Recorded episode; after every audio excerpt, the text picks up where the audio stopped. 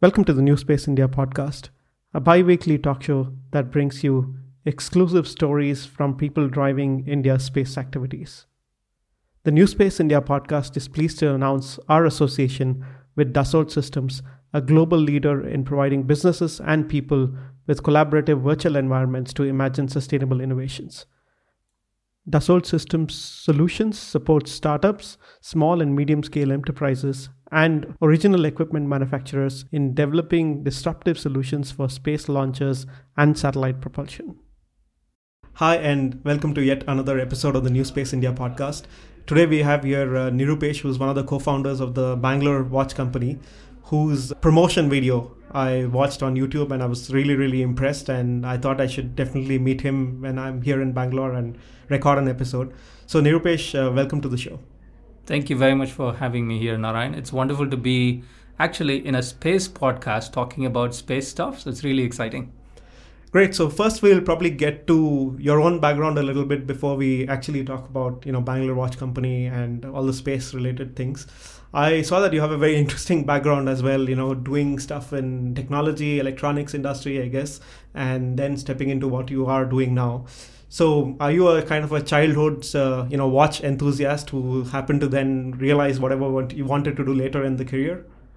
Uh, a great question. It's a good segue. Uh, you know, um, unlike many watch brand owners who would tell you that they had a grandfather's watch that was handed down to them that became an inspiration to start a watch company, I had nothing like that in my past. I was actually a science buff when I was young. I was I was a huge science fiction buff. Uh, I, I grew up watching the aliens. I grew up watching any space movie. I, I grew up reading a lot of Michael Crichton. Um, so I'm a huge space buff. I had nothing to do with watches in my younger years. I had nothing to do with watches. Watches actually came much later in life. So I mean, carry on. Probably talking about you know, I saw that you you know working were working in the electronics industry for like probably ten years or so. So what was the career moves that led to starting the Bangalore Watch Company? Yeah, I spent about uh, 17 years in tech actually across uh, multiple companies. Started with Microsoft and then moved on to a, a VoIP and SIP um, in the telecommunications space. And then I moved on to the cloud uh, security and content delivery space with a Boston MIT based company called Akamai. Uh, I sp- that's where I, major- I spent a majority of my uh, time there, almost 11 years, um, starting with their technical consulting team, helping their customers build internet infrastructure worldwide, and going on to build uh, technical consulting teams for them all around the world in the US, uh, in India, and in the Far East. Um, and that gave me and my wife, Mercy, the opportunity to travel and see the world. So we li- we've been in Bangalore for almost 20 years now. We've called Bangalore home, but we've had the opportunity to move in and out of Bangalore over the last 20 year time frame. So we moved back and forth between the city and outside. But yeah, a lot lot of the time, um, as far as the career is concerned, is is in the technology space, building technical consulting teams, building new businesses um, in technical consulting for cloud security company. Great. And you know, what was the point in which you said that okay, I'm going to quit all of this and start a watch startup? Yeah, a movie would make that scene make like an overnight thing, but it was not a movie, so it was absolutely not an overnight decision. My wife and I were we were doing very well. We were traveling the world, uh, like many other people. Uh, we had the good fortune of you know we had decent paychecks. We were living in Hong Kong at that time. Uh, we had lived there for a couple of years at that time. Uh, and for like a lot of people, we also had the good fortune of uh, being able to afford some nice watches uh, when we lived in Hong Kong. If you've ever been to Hong Kong, uh, just like Dubai, uh, Hong Kong's a fantastic place if you want to explore wristwatches um, and serious wristwatches at that. Um, and that's how the the exposure to wristwatches started. Very late, although uh, in, a, in a fantastic place with a lots of exposure. But then again, um, personally, both Mercy, uh, my wife Mercy, and I, we felt that we were moving every two years. Um, and we stopped and asked a question look we've done this for 15 years is this how we want this we want the next 15 years of our lives to be we took a sabbatical for six months We traveled the Trans Siberian train. Uh, we went from Beijing all the way to St. Petersburg on the train. We asked a lot of big questions about what we want to do in life. And at the end of that journey, we made the decision to leave our jobs and move back to India um, to do something on our own. That was the, the thought process. Let's do something on our own because both my wife and I, we've been together for a long time. We met at university. We can play to each other's strengths, but we were not working together. She was in a different job, I was in a different job. Uh, so we wanted to do something together and we wanted to be back home in Bangalore. Um, there were multiple options, and one of those options was to start uh, a watch company, a boutique watch brand in India.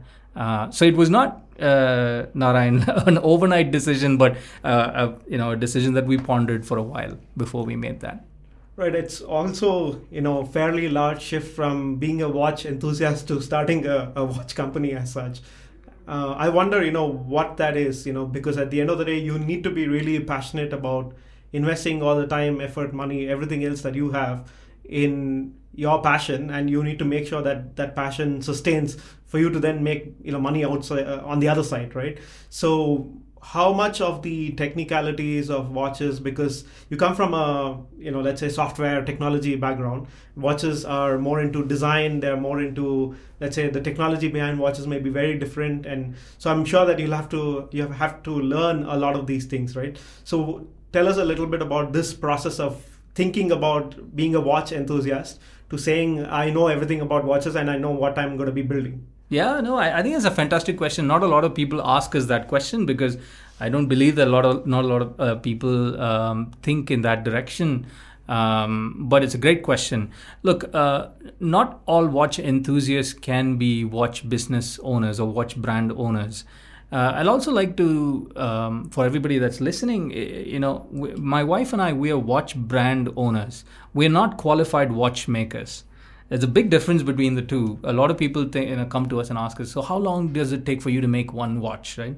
I think they're mistaken that they think that we make these watches ourselves. We're not watchmakers. Uh, watchmaking is a separate skill. We employ watchmakers in our brand, but we, my wife and I, we're not watchmakers ourselves. We're watch brand owners. There's a clear distinction between the two.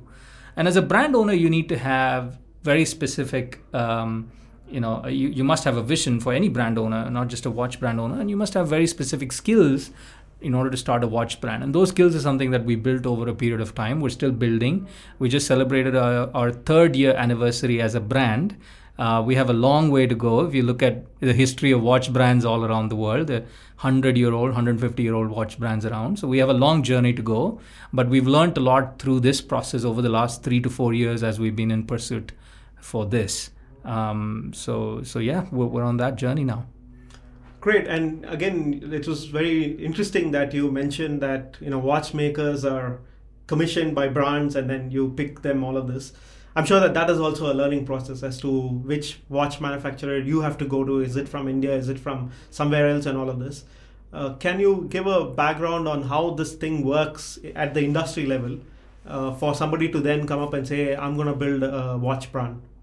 Oh, great question. Um, the the notion about watchmaking in general, and thanks to Swiss watches and Swiss watch marketing, is the belief that there is a there's an elderly watchmaker hunched over a workbench putting together watches somewhere in a cottage in Le Locle in Switzerland.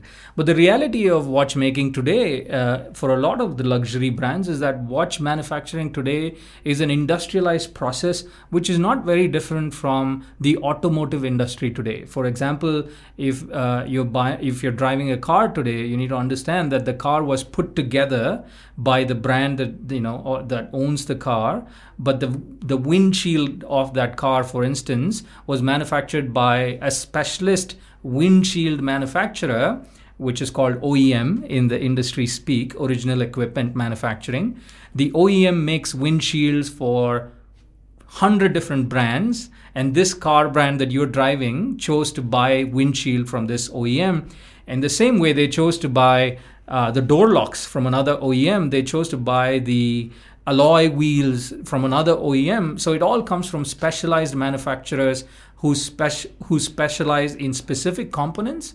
And the whole car is put together in an assembly line that's owned by the brand and operated by the brand. In the same way, watch manufacturing works the same today.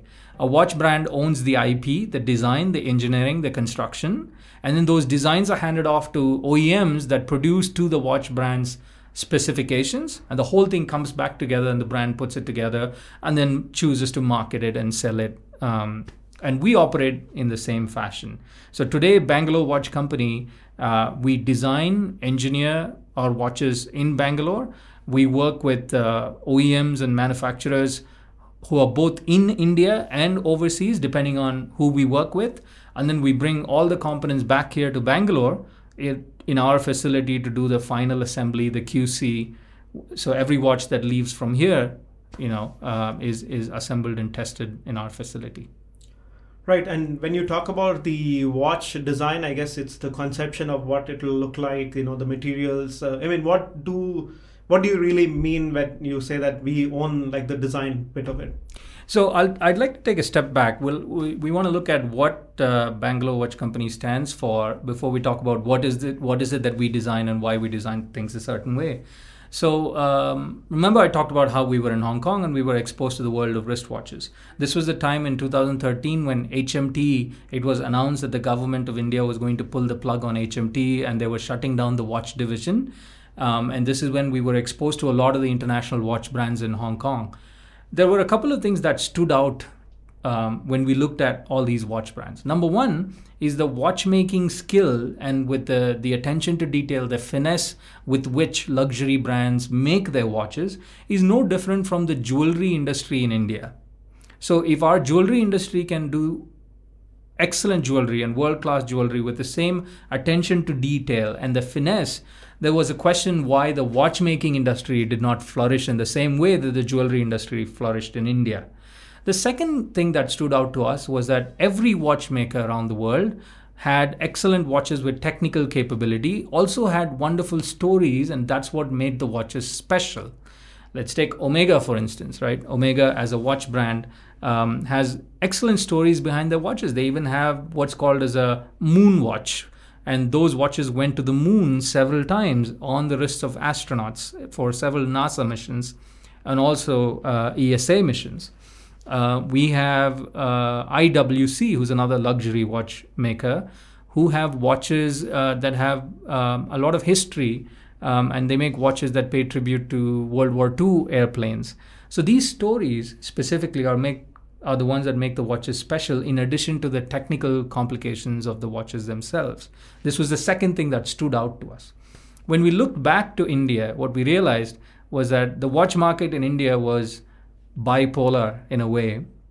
You had a lot of accessible price point watches and on the one end of the spectrum brands like Titan or Fastrack or Timex. We have huge respect for what they do. They, they do some amazing watches and from a very respectable house like Tata Group. Uh, but it's very polar, right? I mean, on the one side you have this, and on the other hand you have the luxury watches. Any luxury brand that you can buy overseas, you can also buy in India right now. But what we realized was that there was room for a watch company to come in and make respectable quality watches in India, serious watches, automatic movements, and, and whatnot. Specifically with Indian backstories, we felt that it was missing. And uh, if I may elaborate on that for a second, the grammar of Indian watch design was very colonial and outdated. If a luxury watch brand were to come in and make a India inspired watch, they would either either put Sanskrit numerals on the dial and call it an India limited edition watch, or they would put a Taj Mahal on the dial or the or the back of the watch and call it an India watch. And and that quite didn't sit well with us. We felt that we grew up in the India in the last two decades and we're very proud of our our origins and our background, and we see a very different India from the colonial view of India. So we felt that there was a gap in making respectable quality watches, which at the same time told very inspiring stories from India. Our recent space watch being one of those. Um, and that's where the that's the core of the brand right so now we'll talk about how we design and what do you mean by we design the watches um, every watch that we've put out in the last three years has an Indian backstory to it. We started with a dress watch. A dress watch is a very formal, simple, understated watch that pays tribute to HMT. So if you look at that dress watch, it looks like your HMT Janata, except that it's a 2020 version of the HMT. It's you know it's modern. It's got anti-scratch sapphire glass. It's got marine grade stainless steel. It's got the highest quality components and with a lot of attention to detail. So it's a luxury watch inspired by mid-century India. The second collection that we put out was a pilot watch, an aviation inspired watch that pays tribute to the Indian Air Force, specifically the first supersonic fighter plane of the Indian Air Force, the, the MiG 21 Type 77. I mean, people wonder why a MiG. Of course, the MiG's not Indian, but the MiG was built in India under license by HAL, um, and it was our first supersonic fighter plane. And then the third watch that we built was um, a sports watch that pays tribute to cricket there's a billion of us that love cricket and play cricket and, and more in other countries as well. So there was no reason we couldn't make a sports watch that's inspired by cricket. And most recently, we made yet another sports watch that pays tribute to the Indian space program, and we called it the Apogee. Um, you know, and I'm sure we'll talk about that. Uh, so, so every watch has an Indian backstory. So the design is very um, unique. It's very distinct. Like the Apogee watch has a very distinct design. It's got the Aryabhatta engraving on the case back. So all this design IP is ours. So we have a design team that puts it together with the with the initial vision that they translate into design. And then the designs get translated into technical specifications of okay, how heavy should the case be? Should it be grade 2 titanium or grade 5 titanium? CNC milling specifications. The whole engineering drawing gets done and then we work with partners both in India and overseas to make these individual components that all then come back to Bangalore for final assembly. Right, very interesting, and thanks for explaining a lot of those uh, intricacies.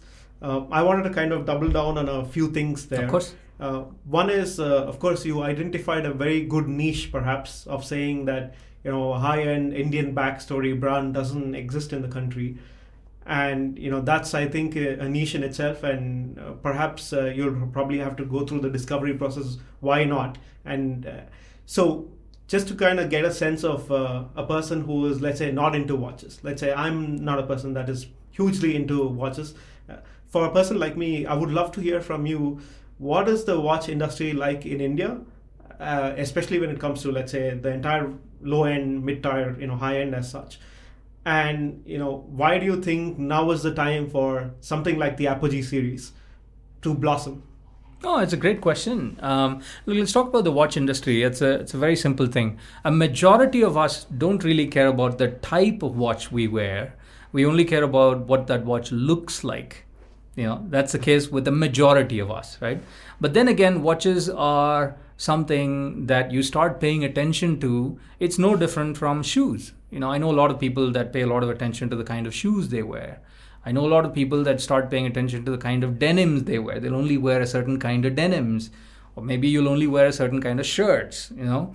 So watches are no different. It's an accessory. Um, make no mistake, none of us need a wristwatch today to tell us what time it is. Our microwave tells us what time it is. Our car clock tells us what time it is. Um, everything tells us what time it is. We only need wristwatches because there is an emotional connection with wristwatches over centuries that you know that you just can't undo in your brain. There's a certain connection that goes oh this is my father's watch. He cherished it. He wore it for 50 years in a row. He worked day in day out. And this watch is with me now. It got passed down to me. So there's an emotional connection with watches be it your father's watch be it your anniversary watch that your wife bought to you or the one that you bought to your wife um, or husband uh, or, or, it could be a watch that you bought yourself in your first paycheck or a bonus. So there's a strong emotional connection with watches. Um, interestingly, culturally, not many other accessories have the same kind of emotional connection with humans. So watches play a play a role only in that sense that you, if you have an emotional connection with your watch, you you know it becomes important to you. For the rest of us, for a majority, vast majority of the folks, they only care about what that watch looks like and is it, does it look cool and is it know, does it fit my wallet, for, for lack of a better word. So if you look at the, the Indian market, it's no different, right? You have the vast majority of watches being produced by Titan, you have Fastrack on the other hand, and you have a lot of other small brands. Uh, and then uh, uh, those are the watches that we start with. I started with the Titan. My first watch was a Titan. My parents bought me one. I think uh, right after it was class 10, maybe, um, when I was entering like PU They got me a nice Titan watch. I still remember that what that watch looked like. Um, the I think Titan's a, it's a ubiquitous uh, brand that everybody starts with in India. For folks that are listening from overseas, it could be your Swatch, right? Uh, Swatch is what everybody starts with um, overseas. Uh, and then, uh, specifically in India, people graduate from a Titan when probably they have their first jobs or you know they're, they're just getting out of university. Um, interestingly, they graduate to what I call a mall watch. Uh, a mall watch is what you when you walk into a shopping mall, you find these fashion labels that you're able to relate to. Like it could be Esprit, it could be Michael Kors, it could be Tommy Hilfiger. But interestingly, these watches look fashionable. They carry a fashion brand label on it but they're not watchmakers' watches, right? They have fashion companies that also make watches in their labels. But interestingly, when we all graduate from a Titan watch, we move to a fashion, a mall watch. After a while, um, you start looking at a more serious watch, and that's when you graduate from a mall watch to start looking at probably something more serious. This is when brands like Seiko, Tissot, Rado, Longines, these brands come in, and that's where we're placing ourselves. So if you look at where we're positioning ourselves, Bangalore Watch Company is squarely positioned when somebody is looking to upgrade from their mall watch to a first serious watch, or for somebody that's already buying multiple Swiss watches and they're looking at something more unique, more interesting, and some and for lack of a better word, an itch that the Swiss watch doesn't scratch, right? Which is you know, which is your respectable quality watch from India with an Indian backstory um, that you could proudly wear, and it's understated too. It's not it's not going to carry a you're not carrying a logo. Yeah. Yeah, great. You know, uh, absolutely fascinating to hear. You know, all of the details as such. So when it comes to, you know, let's say the Apogee series itself, I I mean, you mentioned that you went from HMT to you know doing uh, the sports one and, and so on right so why did you see that uh, you have to do something on space space is a very interesting um, area when it comes to watches right i mean if you look at space and watches they've been inseparable right right from the first missions uh, nasa missions especially human missions you see watches that you know they're they're inseparable. Every story you read about a human space mission, be it NASA or ESA, uh, or even the the the Roscosmos missions, right? You see watches coming in. It could be like a Raketa from a Russian watch, or a Vostok Russian watch, or an Omega watch, or a Bulova American watch. Uh, watches have been inseparable. Um, with the vision uh, of Bangalore Watch Company being inspiring stories from India with a modern view, the story of the Indian space program is something that you can't ignore when that's the vision or rather that's your mission statement is to make watches with indian backstories you can't ignore the indian space program especially what the indian space program has been able to do in the last few decades starting where it started. I mean it's going to be very hard to imagine us a motley crew of scientists that got together in Thumba firing sounding rockets not 50 years ago is today a huge agency employing thousands of people and inspiring millions of people. Uh, and I think that's a story that has to be told through watches. And we were very sure about it right from day one. It was just a matter of time. We had to graduate, earn our stripes, and get to this point. Uh, but it was always, always part of the plan is to do an Indian space watch. Um, it just took us three years to get here, but I'm very happy and excited that we got here. Uh, so this story had to be told. Right, and you know, why did you come up with the word like apogee? Yeah, um, I, I, think uh, this is a space podcast, so I should assume that everybody here, listeners and host inclusive, knows more about space than I do, although I'm a space buff. Uh, but the word apogee means that it's the farthest point in a satellite's orbit. Uh, um, uh and you know, especially in orbit around Earth, I assume. Um, and it's a farthest point uh, also for Bangalore Watch Company in terms of what we've been able to do so far. Um, we pushed ourselves uh, to our farthest point with this project, be it the storytelling, be it the material selection of the watch, be it the construction and design of the watch, and also how the the entire watch has come about uh, we believe that we've, we've pushed ourselves to our farthest point. We've not gone this far in the in since inception of our company So we found it very fitting to call it our apogee. So we named it apogee. Uh, right.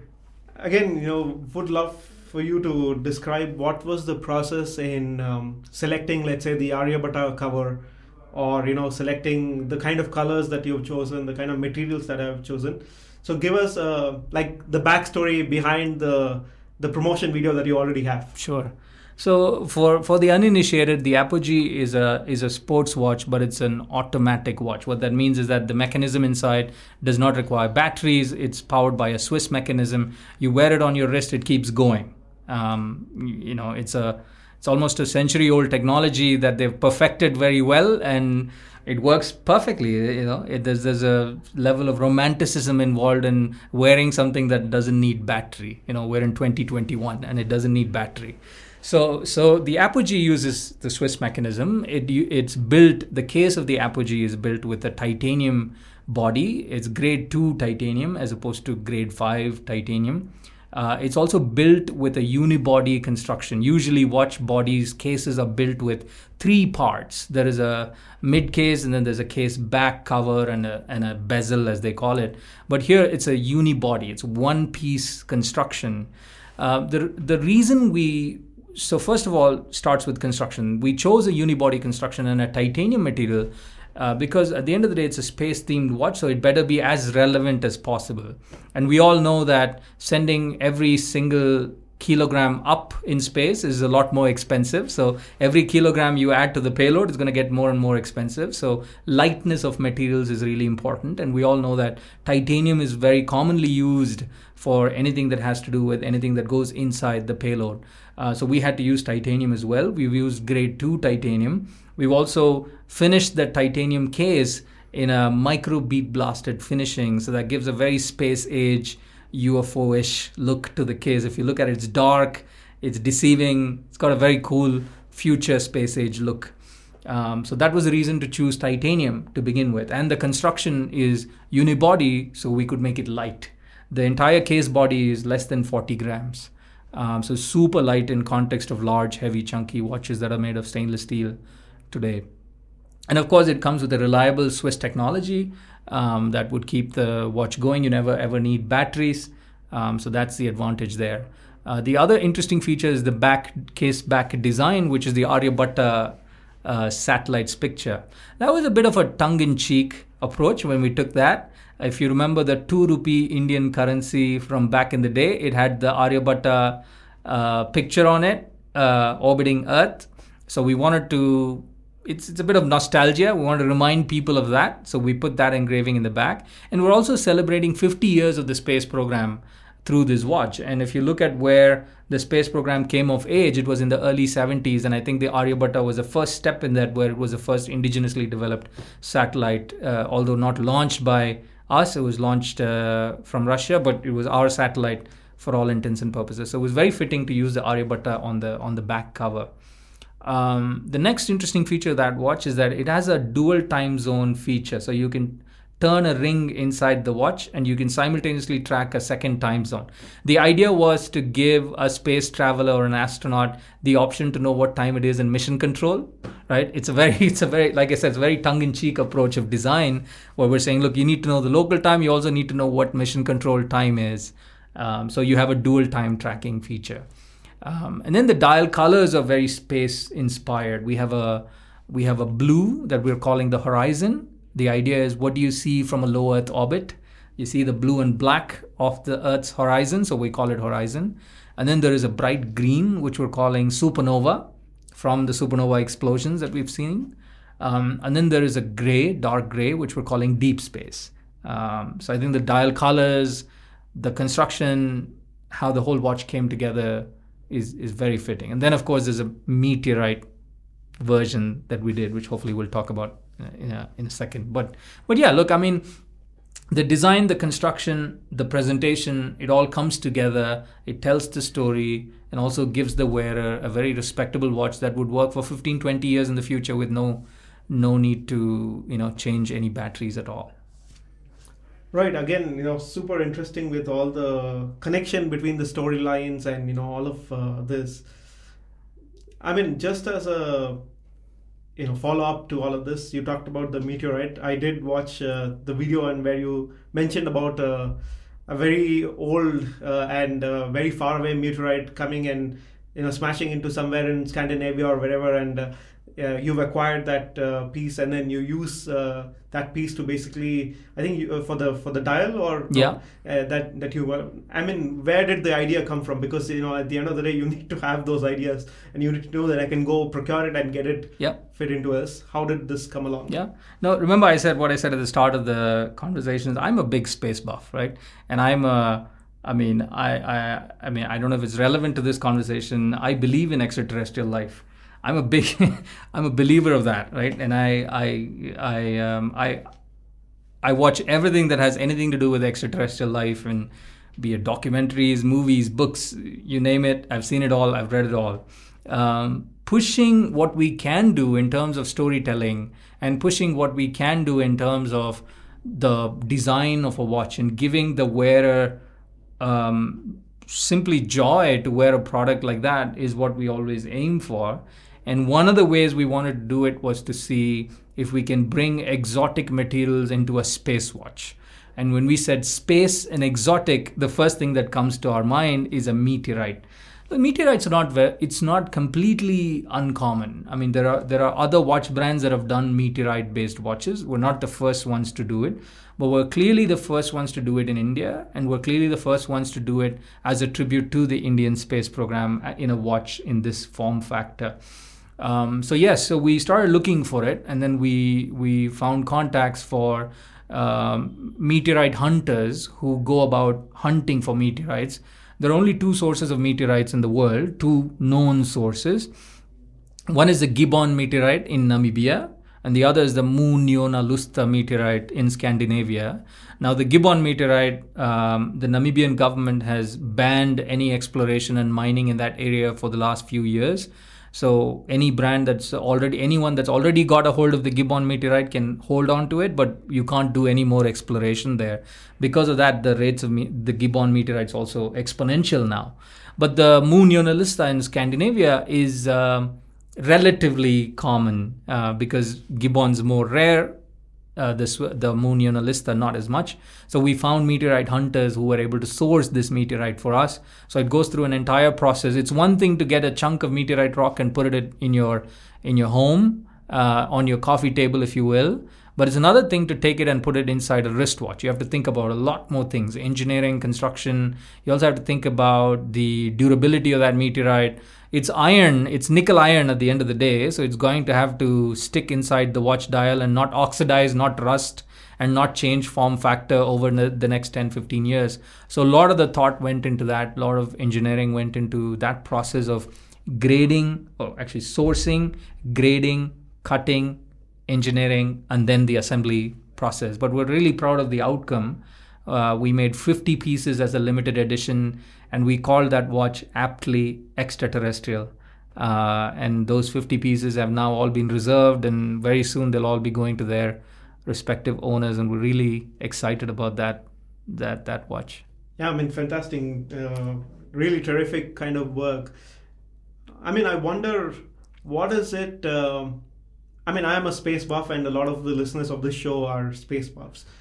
But I'm sure that there's a lot of people out there who are not space buffs who are really enthusiastic about a watch that is a tribute to the space, uh, you know, the space exploration and ISRO and others, right? Do you have a sense of who is your customer for this? Absolutely, absolutely. Look, I mean, we we as I said, we've just celebrated our three years. Um, about 70% of our owners are in India, about 30 35% are overseas. Our watches are with owners in over 35 countries now. So we absolutely have a good sense of who our owners are. Um, um, and as you said, the owners of our watches come from two directions primarily. One direction is from where there is already a knowledge of watches. They probably already own a few Swiss watches. They understand the you know what it means to own a Swiss watch and an automatic watch, and they understand and they like watches for the um, you know the the the romance of owning an automatic watch with no batteries. So obviously that segment is is um, gravitating towards a brand like ours because we make respectable quality watches with the same high quality mechanism like a Swiss watch, but with Indian backstories. You also have owners coming in from the other end of the spectrum who are not watch people, but they gravitate towards the brand because of these interesting stories that we tell. Maybe there's somebody that likes the Indian Air Force, but has never found a way to appreciate or to celebrate the Indian Air Force until now, where we give them a watch to wear that celebrates the Indian Air Force. In the same way, uh, there's a lot of space buffs now uh, who have not found a way to now celebrate the Indian space program in this way. Now we give them a watch that they can wear forever, all the time on their wrist to celebrate this. So you have owners coming in from, you know, from both these directions. Right. Again, um, really interesting segmentation as well. I mean, uh, that's what I would have assumed uh, looking at uh, this as well, right? Because essentially, I guess. Um, people need stories that they want to connect with and you know they then connect to it and then they really find uh, that resonating uh, with them as well. And you know, in the process of all of this, um, I'm sure that you know you already mentioned that the extraterrestrial is already sold out, and you know you have the other Apogee series of watches, the three of them. What is it uh, that when you compare yourself as an emerging brand out of India against somebody like an Omega who has flown watches, you know, to to the moon and other places, and every astronaut in the US has uh, is wearing them in one way or the other, or in many other parts of the world as well. What are the aspirations that you have in comparison, let's say, or you, you see yourself getting to that level?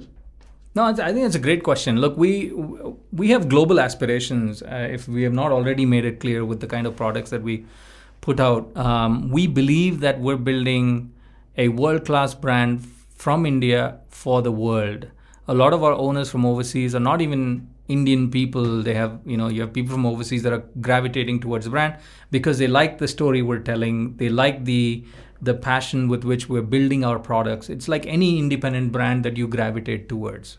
Um, why do people now like uh, single origin coffee and not from a large coffee manufacturer? Why do we always pick a microbrewery for our beer as opposed to a large canned beer manufacturer. For the same reasons, there are people that gravitate towards small independent boutique watch brands like us as opposed to large watch manufacturers.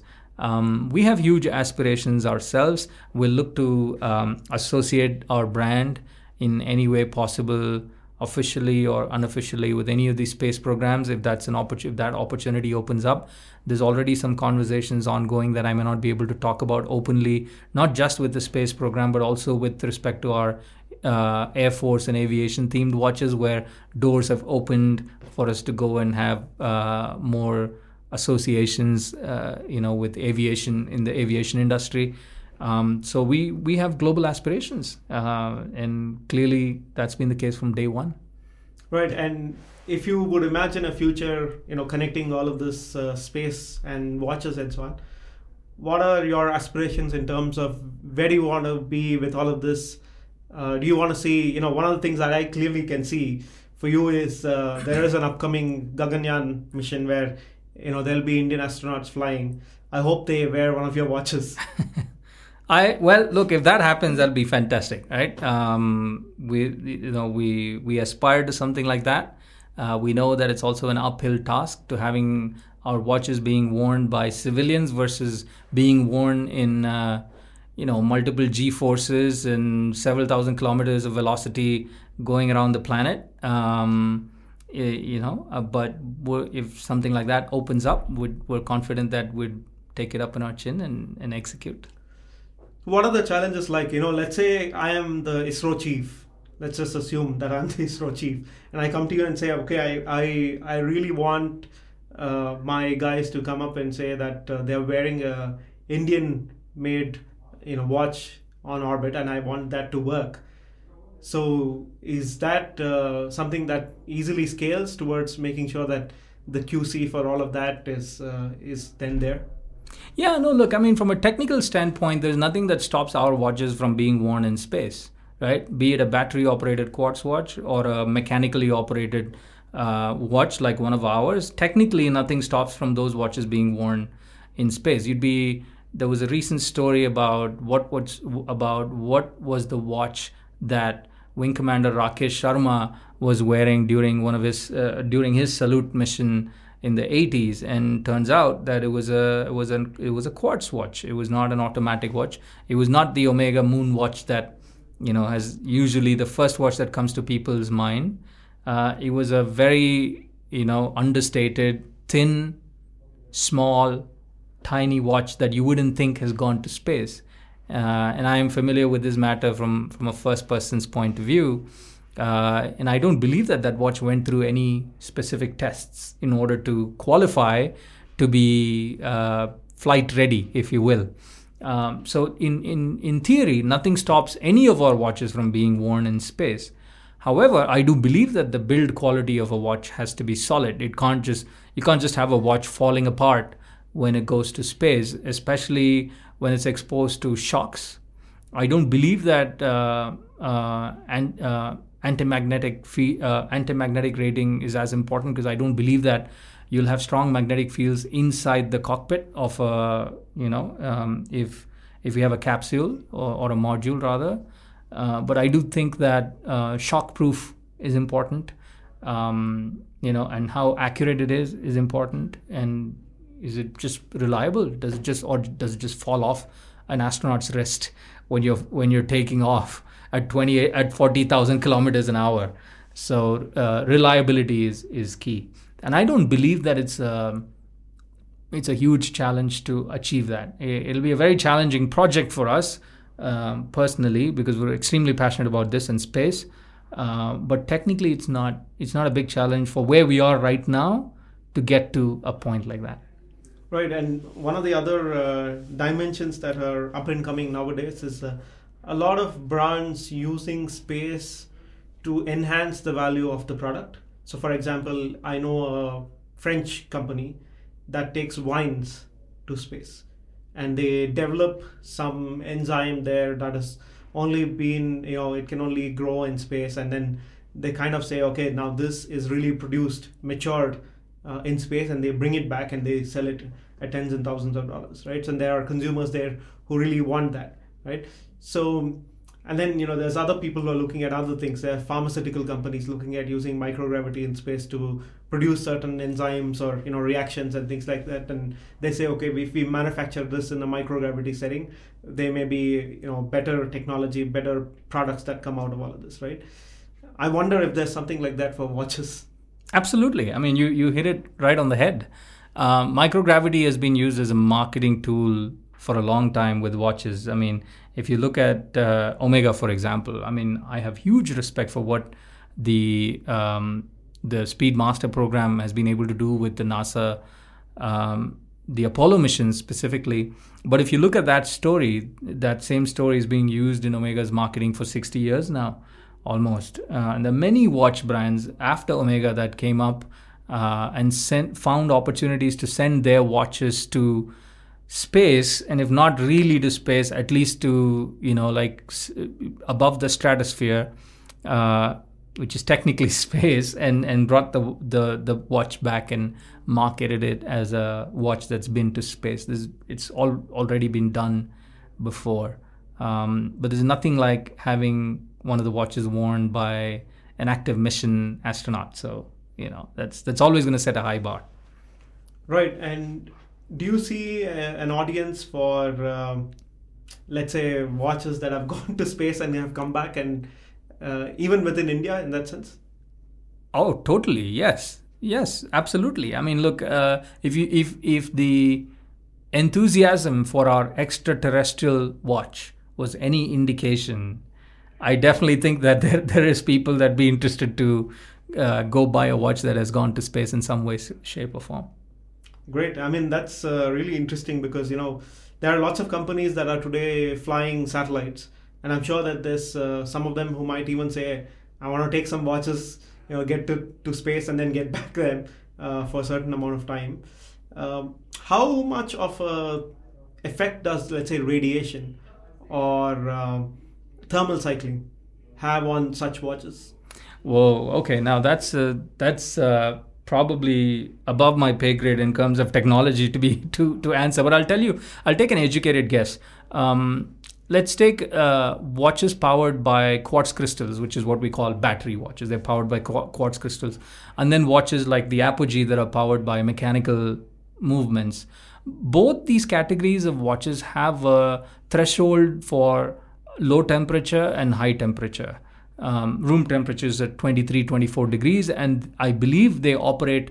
Uh, they're tested to operate uh, normally up until 45 degrees on the high side and up until probably you know like four three four degrees on the low side. So anytime you have thermal variance beyond these thresholds watches are known to not perform as well. And you have to test them and you have to build them and engineer them and construct them in a way that the temperature fluctuations are not going to affect them um, now about radiation's effect, in, uh, effect on watches i don't believe radiation has any effect on watches um, because uh, if if it did it you know we would have known by now. There's been many watches that went to space. Um, the watches that went to the moon, I don't believe radiation has an effect, at least in in terms of timekeeping and the accuracy of a, of the function of a watch.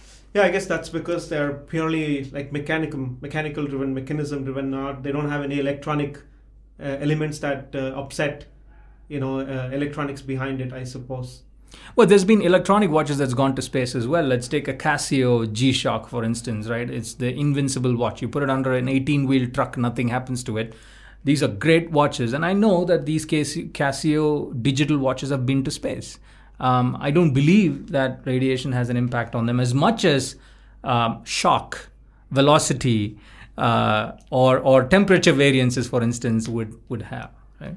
Yeah, I mean that's uh, definitely interesting. I mean, also given that most watches are worn by people and you know they are inside a, of a capsule normally, you know that uh, and the exposure time is not normally more for a number of years because normally radiation takes time to kind of uh, um, yeah collect. I that, would say that's true. But even when you're doing a spacewalk, um, there's there's there are watches that are worn during extravehicular activities. Um, and there is no negative impact because of radiation. These watches p- function perfectly normally. Great. So you've uh, put out the four watches, and the space theme is out. Where's the space theme heading? Well, um, ironically, we've been around for three years, and two of those in Corona years. Um, so a lot of what we wanted to do, we've never been able to do. Um, right now, uh, the the mandate for my team right now is to is to get the watches out as much as possible and get as many people to know about the brand as possible because we're still operating um, at a at a fraction of a budget as uh, when compared to a large watch brand. Uh, we're self-funded at the moment. My wife Mercy and I we invested a majority of our life savings into the project. Um, and we do not have the deep marketing pockets like some of the large brands. So at least for the immediate future, once things, hopefully, when things start settling down in terms of social distancing and social gatherings, uh, we'll be looking forward to taking the watches out and and and going out to as many people as possible. Yeah, good luck with that, and I hope that you know this um, is a stepping stone to having more such space, you know, theme theme watches as such. Absolutely. Look, I mean, as far as uh, as far as our plans go, there is no no end to the imagination. We pushed ourselves, and we even called it the apogee because this is the farthest we've gone so far. But I do not believe that this is the end. We'll be raising our orbit uh, uh, as we go. You know, we'll be you know we'll be firing thrusters at at, at set intervals to raise orbits uh, higher and higher as we go and uh, this isn't the end. And I also hope truly that more brands like us, not just in watches, um, in in anything for that matter, uh, come up and tell more space stories. Uh, we want more people. I think the end goal is we want more people to look up, stop looking down on the phones, look up at the sky, and ask the big questions. And if it happens through watches or shoes or computers or pens or cars or whatnot, uh, you know, I think uh, we'll be happy that that happens. What can people do to support you who are from my industry, which is the space industry, either you know locally with the agency or with the private sector, or so on? I mean, the first thing that people can do to support us is to is to go check us out.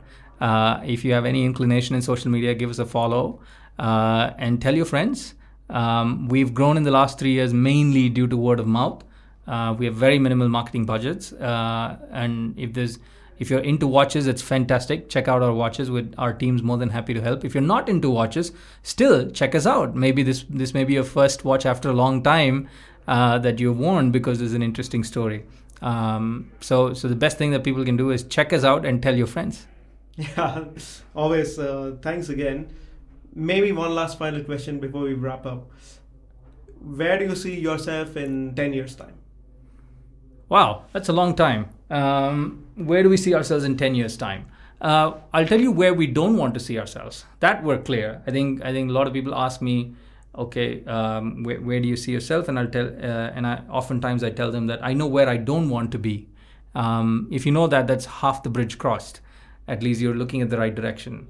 Um, so uh, just putting things in perspective, Titan Industries, which, which is the largest, one of the largest watch manufacturers in the world, and and a large watch manufacturer in India, they produce 15 million watches a year. Uh, Bangalore Watch Company today produces a thousand watches a year. Um, so we're a drop in the ocean when compared to the large watch manufacturers. Even Swatch Group produces more than 15 million watches a year. We're a very small company compared to that. Um, I think one thing that we wanted to do was to identify ourselves as the first luxury watch brand from India, built from India for the world. And I do believe uh, it'll be a fair statement to say that there's already that identifier with Bangalore Watch Company. We've been recognized by everybody in the watch industry. Uh, if we're able to continue to tell more inspiring stories from India, and if we're able to inspire more people to look at watches because of these stories, I think that's where we'd like to be uh, a few years from now. If you if you're not you may not be a watch person, you may not come to us because you're a watch person, but you come to us because one of the stories we tell is inspiring to you. That's a win.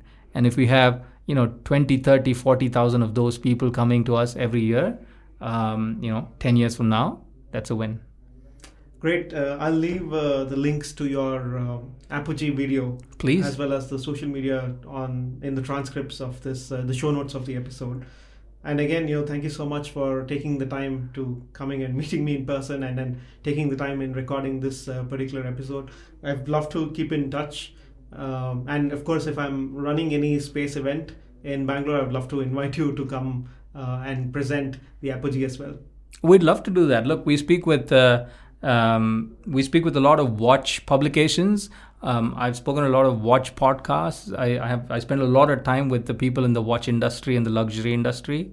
Um, it feels amazing to have the apogee conversation with with a group of people in a community that understands space for a change. Um, so I really enjoyed this conversation. A lot of these questions were very relevant. Uh, as I said, space is close to my heart. So uh, I, I thoroughly enjoyed this conversation. Thank you for having me here.